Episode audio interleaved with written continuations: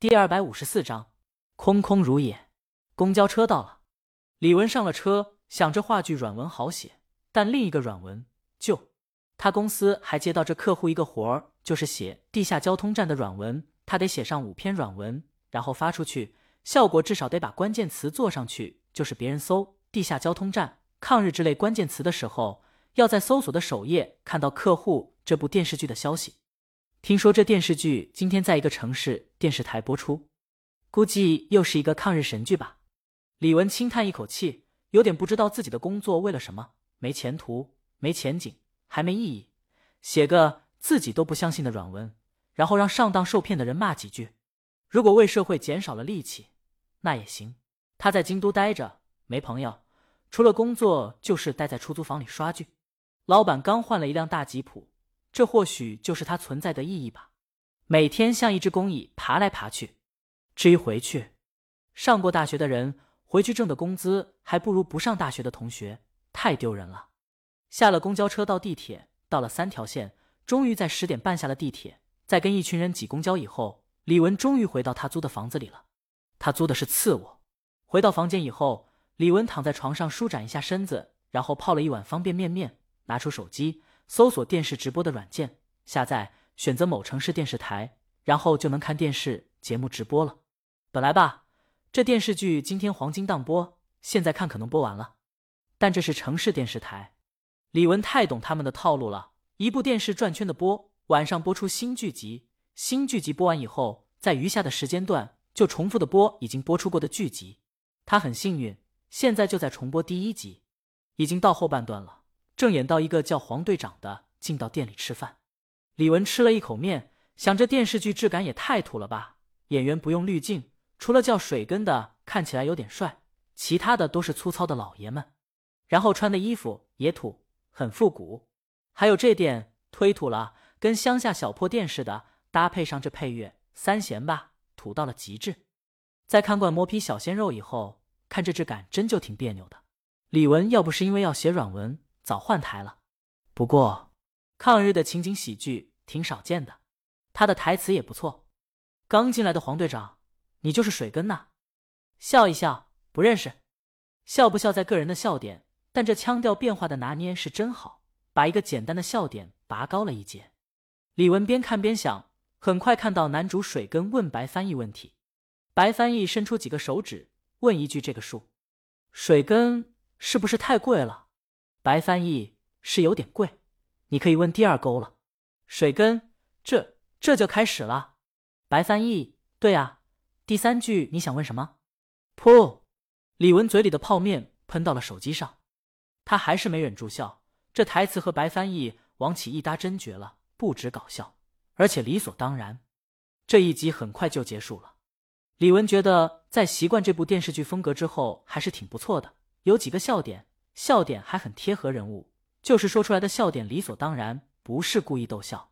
他的泡面有点凉了，李文正好也不怎么想吃了，减减肥也挺好。今天隔着十几步见到大魔王以后，他见识到了现实中的明星和隔着屏幕的明星差距有多大。李鱼现实中那身材真绝了，那大长腿，他借作为一个女生的便利看了好多遍，太馋人了，真想上手摸摸。还有他的气质。屏幕还是把大魔王的气质收敛了。现实中见到了后，李文很自然的想到了“牡丹花下死，做鬼也风流”这句话。李鱼的气场真就让李文觉得他是大魔王，可以坐在尸骸筑起的王座上，手拿着红酒杯，里面酒液猩红如血，他的烈焰红唇抿一口，然后冷漠的操弄人心，让人赴死也甘愿。只可惜他这幻想破灭了。当李鱼和她老公站在一起的时候，那气场消失了。变得没那么酷了，就好像在天地间驰骋的苍鹰，脚上有了一根绳；就好像李文觉得那么一双完美的腿，在他们两口子关起门的时候，让江阳那粗糙的手摸了，痛心。就在李文想这些乱七八糟的时候，广告播完，第二集开始，前面的笑点依旧保持着第一集的水准，在李文看来属于质量尚可。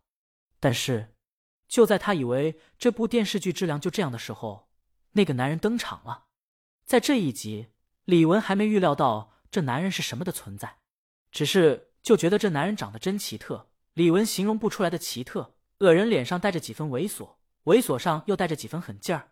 等他理直气壮说出“我他妈不认字”的时候，那傲娇的样子，把这句从上可拔高到了优秀。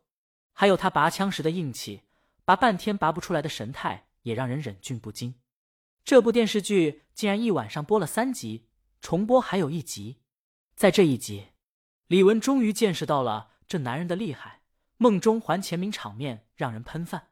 帮黑藤按摩的时候，我这腰他妈疼上了，那委屈劲儿，还有他竖起大拇指，大大的良民。哈哈，李文真的忍不住笑。贾贵真的是一颦一笑全是笑点，还是触达灵魂的搞笑。他笑了一整集。黑藤直觉就是没有道理的认为，贾贵，那您这是瞎猜啊？靠！李文笑得合不拢嘴。这大实话。不知道的还以为是卧底在对呢，这角色真的灵魂。虽然这个演员的演技稍微有那么一点生涩，要是他那股猥琐，李文觉得不应该用这词儿。就是他说那些台词的时候，那表情和语气再有那么一点劲儿，就更灵魂了。不过，这已经不错了。世上怎么可能真有那么完美的演员？这剧组还肉眼可见的穷，没有一个认出来的演员。即便如此，也够搞笑了。硬生生的把这电视剧在他心目中从优拔高到了卓越。就是别的角色跟着角色对戏的时候，搞笑也直线提升。这位贾队长堪称灵魂。当然，灵魂的还有台词，演员台词功底好，还有就是剧本写得好。就贾队长那搞笑的台词，逻辑自洽，还让人觉得这人就说得出这话。所以在这一集再次播完的时候。李文专门看了看编剧江阳，李文瞪大双眼，重名吧。可他很快记起来，这两单生意的软文是同一个客户，所以卧槽！李文脱口而出，愧对自己作为文案没有更好的词儿，但这是最直接能表达他心情的词儿了。这大魔王的老公也挺有才啊，这摸过大魔王腿的人就是不一样，沾染到财气了。李文瞬间换了想想。那腿上粗糙的手变成了一只挺好看的手，也没那么违和了。当然，想要超过大魔王还差一些。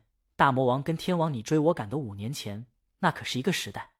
李文意犹未尽的躺上床，因为刚才笑得太嗨，他现在完全睡不着，就打开推推，想要找一些志同道合的人，看别人都是怎么聊地下交通站的。这既是同好的交流，也是为软文积累素材。然而。真就空空如也。本章完。